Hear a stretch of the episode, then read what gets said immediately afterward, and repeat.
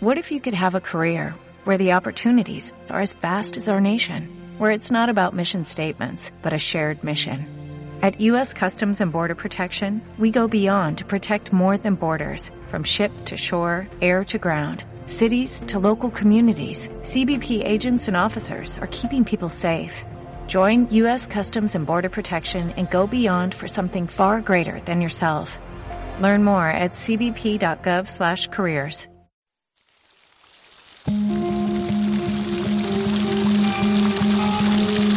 La fuente de la vida. Un viaje a través de los siglos y la historia de la humanidad.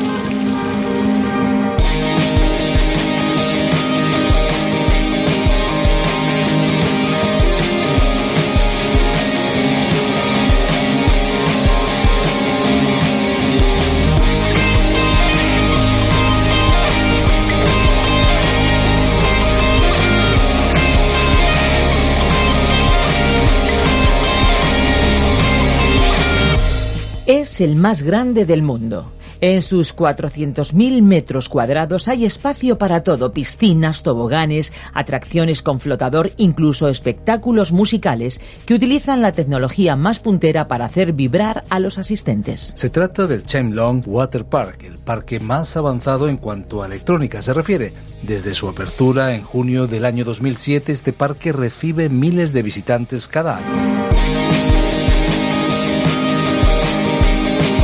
Hola amigos, un saludo a todas las personas que nos escuchan, sean del país que sean, porque La Fuente de la Vida es un programa internacional. Sí, sí, lo han oído bien, internacional. Aunque aquí tengamos acento español, contamos con oyentes desde Latinoamérica, Estados Unidos e incluso de otros países donde la lengua castellana no es muy hablada. Y esto es posible gracias a que en 1969 el creador del programa John Vernon McGee se diera cuenta del increíble poder y alcance que la radio tenía para poder enseñar la Biblia a todo el mundo. Eso fue durante una visita a la emisora Radio Transmundial en la caribeña isla de Bonaire. Desde hace años también tenemos una versión específica para España en las voces de Virgilio Bagnoni y Benjamín Martín, producida primero por Evangelismo en Acción y hoy en los estudios de Radio Encuentro, que es parte de Canal de Vida, Radio Transmundial en España. Al final del programa les vamos a recordar las vías de contacto para que podamos conocer sus opiniones, sus sugerencias y sus solicitudes. Pero antes vamos a disfrutar una canción, si a ustedes les parece. ¿Quieren escucharla junto a nosotros?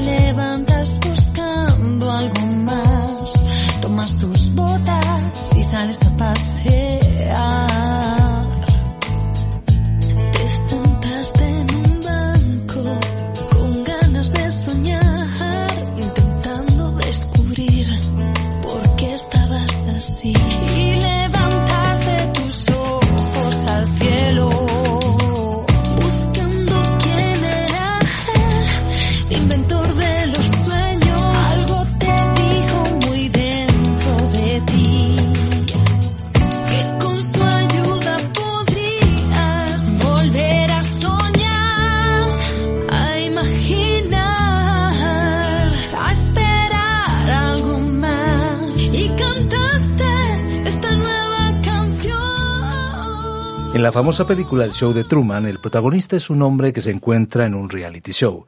Todas sus acciones son grabadas y retransmitidas por la televisión al mundo entero. Lo que pasa es que él no lo sabe. Todo su entorno, la verdad es que es una farsa y al final todos los que están a su alrededor son actores. Pero más aún, no se da cuenta que le están grabando desde que está en el vientre de su madre. ¿Se imagina vivir algo así?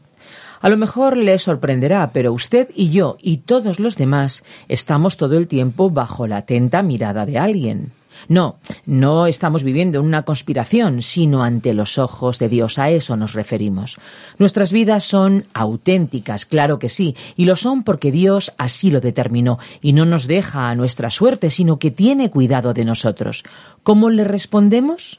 Pues vamos a ir al capítulo número 11 de Romanos, desde el versículo 34, y nos adentraremos también al siguiente, el 12, para hablar de algunas cuestiones sobre este tema. Deberes y relación con Dios son temas importantes que nos traerá Virgilio Bagnoni en el programa de hoy. Nosotros después volvemos. La fuente de la vida. Hoy estudiaremos la carta a los romanos desde el capítulo 11, versículo 34, hasta el capítulo 12, versículo 5. Estamos ya al final de este capítulo 11 de la epístola del apóstol Pablo a los romanos, y en nuestro programa anterior entramos en el himno de alabanza que el apóstol expresó aquí a partir del versículo 33 de este capítulo 11. Esta sección es pura alabanza y no tenemos aquí la exposición de ningún argumento. Sin embargo, podríamos decir que aquí se encuentra el argumento más grande de todos. Si nosotros no entendemos el porqué de los tratos de Dios con Israel, con los no judíos y con nosotros mismos, no es porque no haya un motivo bueno y suficiente. La dificultad está en nuestra incapacidad para comprender la sabiduría y los designios de Dios. El mismo apóstol Pablo en su primera carta a los Corintios capítulo 2 versículo 14 dijo, pero el hombre natural no percibe las cosas que son del Espíritu de Dios, porque para él son locura y no las puede entender, porque se han de discernir espiritualmente. Así, los hijos pequeños muchas veces no entienden ciertas actitudes o decisiones de sus padres, que pueden llegar a ser molestas o incluso dolorosas, y entonces se rebelan contra ellas. Pero los padres, con un conocimiento superior de la vida y de acuerdo con las circunstancias, actúan siempre procurando lo más beneficioso y saludable para sus hijos. Y estimado oyente, Dios hace lo que es mejor para nosotros. Es posible que no comprendamos muchas cosas que nos ocurren, pero debemos creer que Dios las permite para nuestro bien. Pero somos como niños pequeños y no podemos comprender los propósitos de Dios. Es posible que nuestras circunstancias no sean siempre buenas, pero las pruebas y las dificultades nos vienen de la profundidad de las riquezas de la sabiduría y de la ciencia de Dios. Es el ser humano natural, con su vieja naturaleza, quien tiende a dudar de Dios cuando él toma una decisión. Dios nos dijo en el libro de Isaías capítulo 55 versículos 8 y 9. Porque mis pensamientos no son vuestros pensamientos, ni vuestros caminos mis caminos, dice el Señor. Como son más altos los cielos que la tierra, así son mis caminos más altos que vuestros caminos, y mis pensamientos más que vuestros pensamientos. Continuando ahora con este himno de alabanza que el apóstol Pablo expresó, leamos los versículos 34 y 35 de este capítulo 11 de la carta de Pablo a los romanos. Porque ¿quién entendió la mente del Señor? ¿O quién fue su consejero? ¿Quién le dio algo a él primero para que le fuera recompensado? Tenemos aquí tres preguntas bastante sencillas, aunque la respuesta no es tan fácil. En primer lugar, ¿quién entendió la mente del Señor? Nadie entiende la mente del Señor. Esta es la respuesta que se puede dar a la primera pregunta. La ambición de Pablo era conocerle a él. Él expresó este sentimiento en su carta a los Filipenses capítulo 3 versículo 10 cuando dijo, Quiero conocerle a Él y el poder de su resurrección, y participar de sus padecimientos hasta llegar a ser semejante a Él en su muerte. En segundo lugar, ¿quién ha servido de consejero a Dios? Nadie puede aconsejar a Dios. Observamos que el Señor Jesús nunca pidió consejo cuando estaba aquí en la tierra. En el Evangelio según San Juan, capítulo 6, versículo 5, vemos que Jesús le preguntó a Felipe dónde podrían ellos comprar suficiente comida para dar de comer a cinco mil personas. Y le hizo esta pregunta para ver qué contestaría Felipe, porque Jesús mismo sabía bien lo que iba a hacer. Y el hecho fue que no siguió el consejo que le dieron sus discípulos, porque según el relato de Lucas ellos le sugirieron que despidiese a la gente para que descansaran y consiguiesen alimentos. En esa ocasión el mandato de Jesús fue, Dadles vosotros de comer. En tercer lugar, ¿quién ha dado alguna cosa a Dios que le haya puesto a él en una posición embarazosa de deber algo a alguien? Estimado oyente, si le fuera posible a usted darle algo a Dios, Él le debería algo. ¿Qué tiene usted que Él no se lo haya dado anteriormente? Aquí se aclaró entonces que Dios dijo que no estaría en deuda con nadie. Cuando alguien le entrega algo, Él lo devuelve en mayor cantidad. Y esa es también una lección para los cristianos en su papel de mayordomos de los bienes que el Señor les da. Y el versículo final de este capítulo 11, el versículo 36, dice, Porque de Él, por Él y para Él son todas las cosas. A Él sea la gloria por los siglos. Amén. Este versículo nos lleva a las alturas. Otra traducción dice, porque todas las cosas vienen de Dios y existen por Él y para Él. Gloria por siempre a Dios. Alguien ha llamado a este versículo la apóstrofe más sublime que jamás existiera, incluso en las páginas de la inspiración misma. La expresión de Él quiere decir que Dios es la causa y el origen de todo. Las palabras por Él quieren decir que Dios es el poderoso sustentador y trabajador. Recordemos que en el Evangelio según San Juan capítulo 5 versículo 17 el Señor dijo, mi padre hasta ahora trabaja y yo trabajo. Y las palabras para él quieren decir que Dios ha de llamar a todos para responder ante Él. Todas las cosas confluyen en Él y la gloria le pertenece a Él por todos los siglos. ¿Le quitamos a Dios su gloria por atribuirnos un reconocimiento a nosotros mismos por algo acerca de lo cual no tenemos derecho a reclamar honores? Tengamos en cuenta que la gloria y el honor le pertenecen solo a Él. Y así concluimos este estudio del capítulo 11 de esta epístola del apóstol Pablo a los romanos. Y llegamos ahora al capítulo 12, versículos 1 al 5. Esta es otra de las grandes divisiones o secciones que tenemos en esta carta. La primera gran división en cuanto a temas se refiere tiene lugar en los primeros ocho capítulos. En ellos se trató sobre doctrina cristiana. En los capítulos 9 al 11 tenemos otra sección en la cual el tema es la dispensación de Dios, es decir, que se destaca la forma en que Dios gobierna, concede y ejecuta sus propósitos para los seres humanos.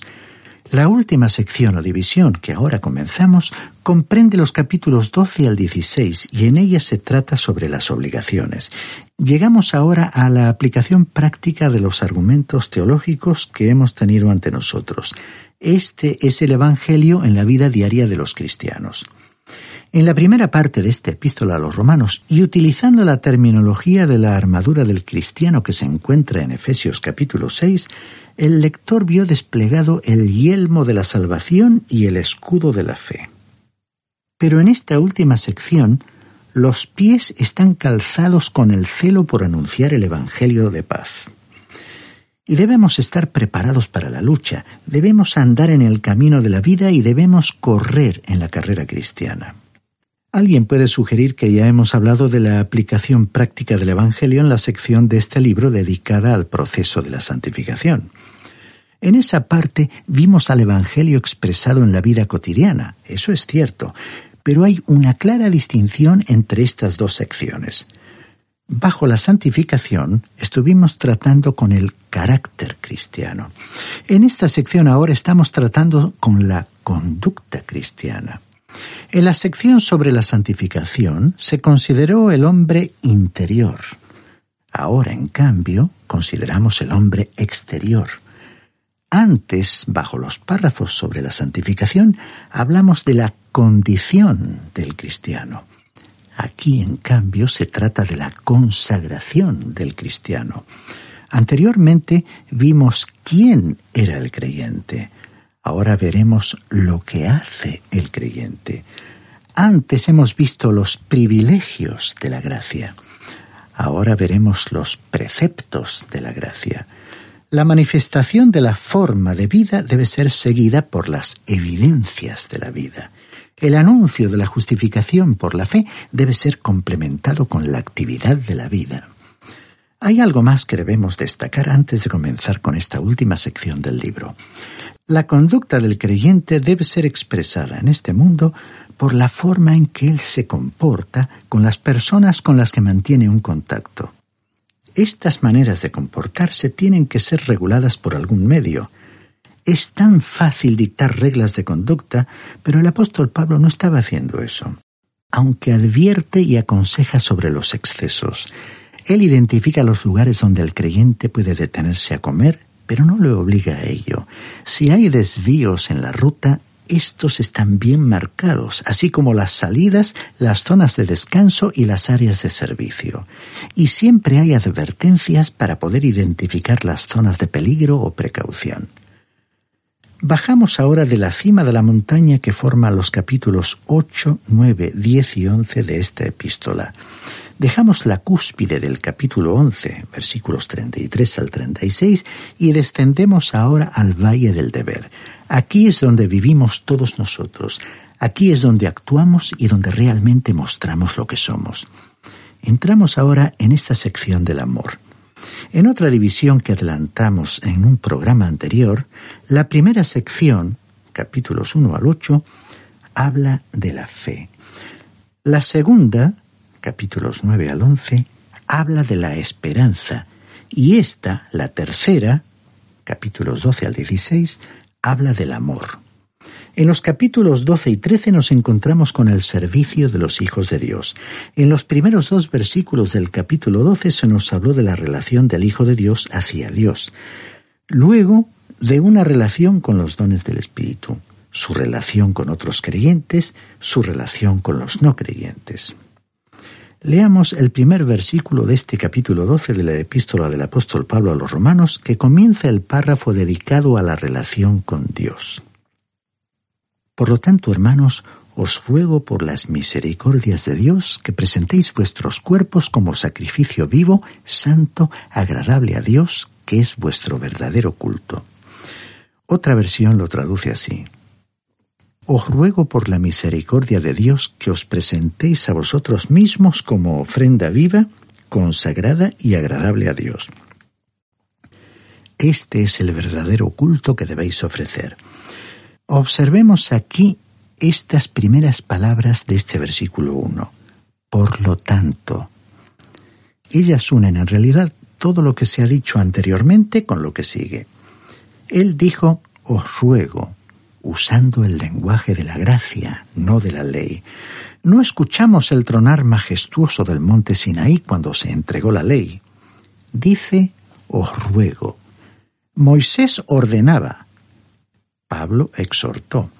Ese es el método del apóstol Pablo. Ahora, ¿podría Pablo haber dado una orden? Él le dijo a Filemón que le podía haber mandado hacer algo, pero no lo hizo. Y dijo, por las misericordias de Dios. El plural es una forma hebrea que destaca la abundancia de la misericordia. Dios es rico en misericordia. Dios tiene misericordia en abundancia. Estoy seguro que tiene que usar mucha de ella para conmigo, aunque todavía tiene suficiente para utilizarla en usted, estimado oyente. Esto implica compasión, piedad y la ternura de Dios. Su compasión nunca nos falta. Luego se nos pide que presentemos nuestros cuerpos. Recordemos que esta es la primera palabra que fue utilizada en el capítulo 6 y se ha sugerido que su uso en ese capítulo estaba en relación con la mente, mientras que aquí en este capítulo 12 está en relación con la voluntad. Ahora, creemos que esa es una diferencia innecesaria porque en ambos casos tiene aplicación a la voluntad. En el capítulo 6 se refería a la manera en que el carácter cristiano se rendía al Señor. Aquí el presentarse o rendirse conducen a la conducta y a la consagración cristiana. Cuando habló de presentar vuestros cuerpos, se refiere a nuestra personalidad total. El cuerpo es el instrumento por medio del cual nos expresamos. La mente, nuestros afectos, la voluntad y el Espíritu Santo pueden utilizar nuestro cuerpo. Alguien ha compilado las siguientes referencias bíblicas que revelan esta dimensión tan amplia. Se nos habló de dar honra a Dios en nuestro cuerpo. En la primera carta del apóstol Pablo a los Corintios capítulo 6 versículo 20 leemos, Glorificad pues a Dios en vuestro cuerpo, porque habéis sido comprados por precio. Luego, en la carta a los Filipenses capítulo 1 versículo 20 leemos, Conforme a mi anhelo y esperanza de que en nada seré avergonzado, antes bien, con toda confianza, como siempre, ahora también será magnificado Cristo en mi cuerpo Necesitamos reconocer que este cuerpo es el templo del Espíritu Santo. El apóstol Pablo también dijo en su segunda carta a los Corintios capítulo 4 versículo 10, Llevamos siempre en el cuerpo la muerte de Jesús, para que también la vida de Jesús se manifieste en nuestros cuerpos. Por un acto de la voluntad colocamos nuestra personalidad total a disposición de Dios este es, pues, el verdadero servicio, el culto que le resulta agradable a Dios. Pablo continúa entonces diciendo en el versículo 2, No os conforméis a este siglo, sino transformaos por medio de la renovación de vuestro entendimiento, para que comprobéis cuál es la buena voluntad de Dios, agradable y perfecta. Y otra traducción lo expresa así. No viváis conforme a los criterios del tiempo presente. Por el contrario, cambiad vuestra manera de pensar para que así cambie vuestra manera de vivir y lleguéis a conocer la voluntad de Dios, es decir, lo que es bueno, lo que es grato, lo que es perfecto. Eso es lo que Pablo estaba diciendo en este pasaje de las Escrituras en particular. Lo que él estaba haciendo era recomendar con ahínco al creyente que no adaptara su vida y su conducta a los que le rodeaban, ni aun a sus amigos cristianos. Tenemos que ser normales y naturales. Probablemente tendríamos que decir normales y sobrenaturales. Es muy fácil ser un actor, desempeñar un cierto papel. Eso es lo que quiere decir en realidad la palabra hipócrita. Esa misma palabra upocrites en griego es la que se usa para los actores. Ellos están representando algo. Esta palabra griega incluye el significado de replicar.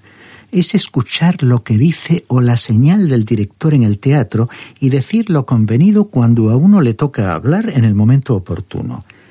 Eso es actuar. En nuestra vida diaria, la hipocresía describe la actitud de aparentar lo que no somos. Shakespeare fue quien dijo algo acerca de que el mundo era como un escenario y que cada persona debía desempeñar su papel. Pero este no debe ser el caso del creyente, que por el contrario debe ser genuino porque el Espíritu Santo está obrando dentro de él, transformando su vida al renovar su entendimiento. Una y otra vez Pablo nos llamó la atención sobre este punto. En su segunda carta a los Corintios capítulo 3 versículo 18 nos dijo, Por tanto, nosotros todos, mirando con el rostro descubierto y reflejando como en un espejo la gloria del Señor, somos transformados de gloria en gloria en su misma imagen por la acción del Espíritu del Señor. Y en su carta a Tito capítulo 3 versículo 5 dijo, nos salvó no por obras de justicia que nosotros hubiéramos hecho, sino por su misericordia, por el lavamiento de la regeneración y por la renovación en el Espíritu Santo. Permitiendo al Espíritu de Dios renovar la mente, el creyente podrá probar la voluntad de Dios y comprobar que es buena. Desde el mismo momento en que usted o yo adoptamos una pose o finjamos ser algo diferente a lo que somos en realidad, nos resulta imposible determinar la voluntad de Dios para nuestras vidas. Pero si nos rendimos a Él, la voluntad de Dios para la vida del creyente se hace buena y se ajusta exactamente a la voluntad del creyente primero es buena, luego es agradable y finalmente es perfecta en el sentido que la voluntad del creyente y la voluntad de Dios están en la misma onda.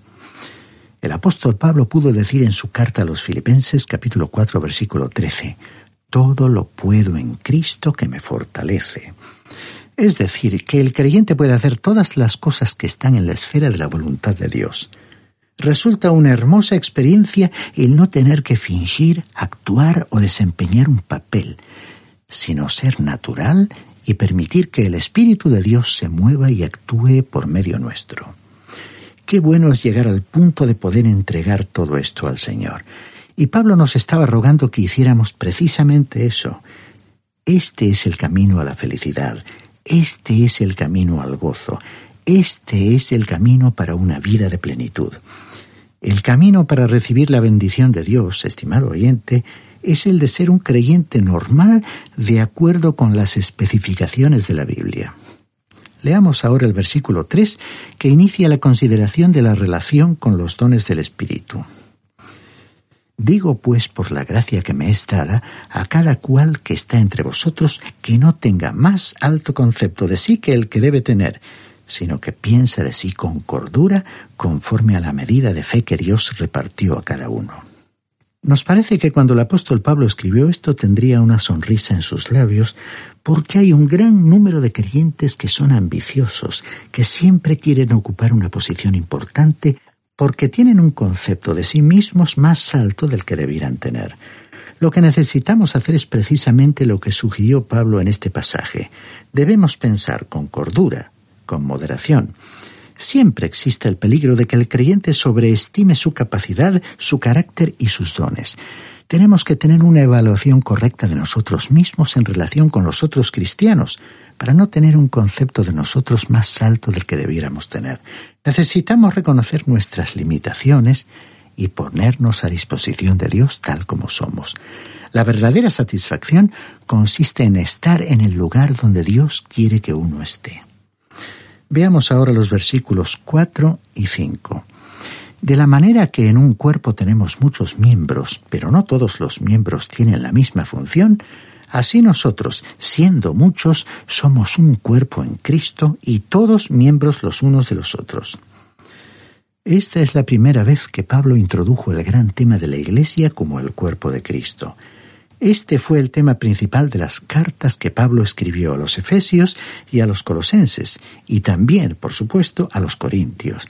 Y es que la Iglesia, como cuerpo de Cristo, debe funcionar como un cuerpo, como un organismo vivo. Y eso indica que los diversos miembros, es decir, los creyentes que forman parte de ese cuerpo, no tienen los mismos dones o capacidades. No creemos que Pablo haya dado una lista completa de todos los dones, porque cada vez que hablaba de ellos hacía mención de nuevos dones que no habían sido mencionados en las listas anteriores. Y creemos que el Espíritu de Dios le guió a hacerlo así. Creemos que este pasaje nos muestra cómo, después de aceptar al Señor Jesucristo como Salvador, el Espíritu Santo de Dios puede inspirarnos, guiarnos, fortalecernos, impulsándonos con su poder para vivir la vida cristiana en toda su plenitud. Cada persona es especial, única e irrepetible, porque Dios ha creado en ella un gran potencial.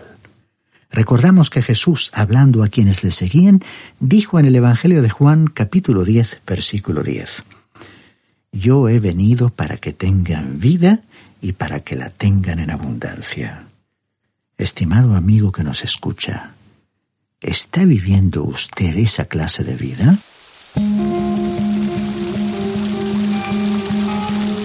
Y nos acercamos ya a los últimos minutos del programa de hoy y queremos recordarles a cada uno de ustedes, a cada uno de los que nos escuchan, que pueden visitar nuestra web lafuentedelavida.com o bien descargar la aplicación La Fuente de la Vida que también se puede encontrar con el nombre de A través de la Biblia.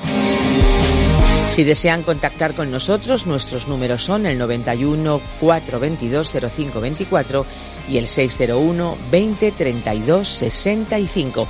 Recuerden que si llaman desde fuera de España deben pulsar el prefijo más 34 91 422 05 24 o bien 601 203 265.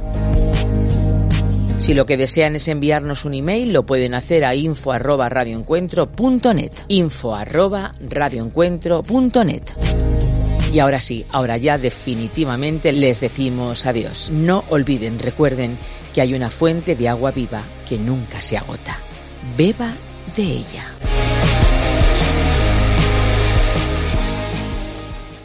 Este ha sido un programa de Radio Transmundial producido por Radio Encuentro, Radio Cadena de Vida. ¿Necesitas ayuda? En O'Reilly Auto Parts te ayudamos. ¿Necesitas algún consejo? Te aconsejamos. Nuestros profesionales en autopartes están siempre disponibles para ayudarte a encontrar lo que necesites. Excelente servicio al cliente es solo una de las ventajas que ofrece O'Reilly Auto Parts. Los profesionales en autopartes. oh, oh, O'Reilly.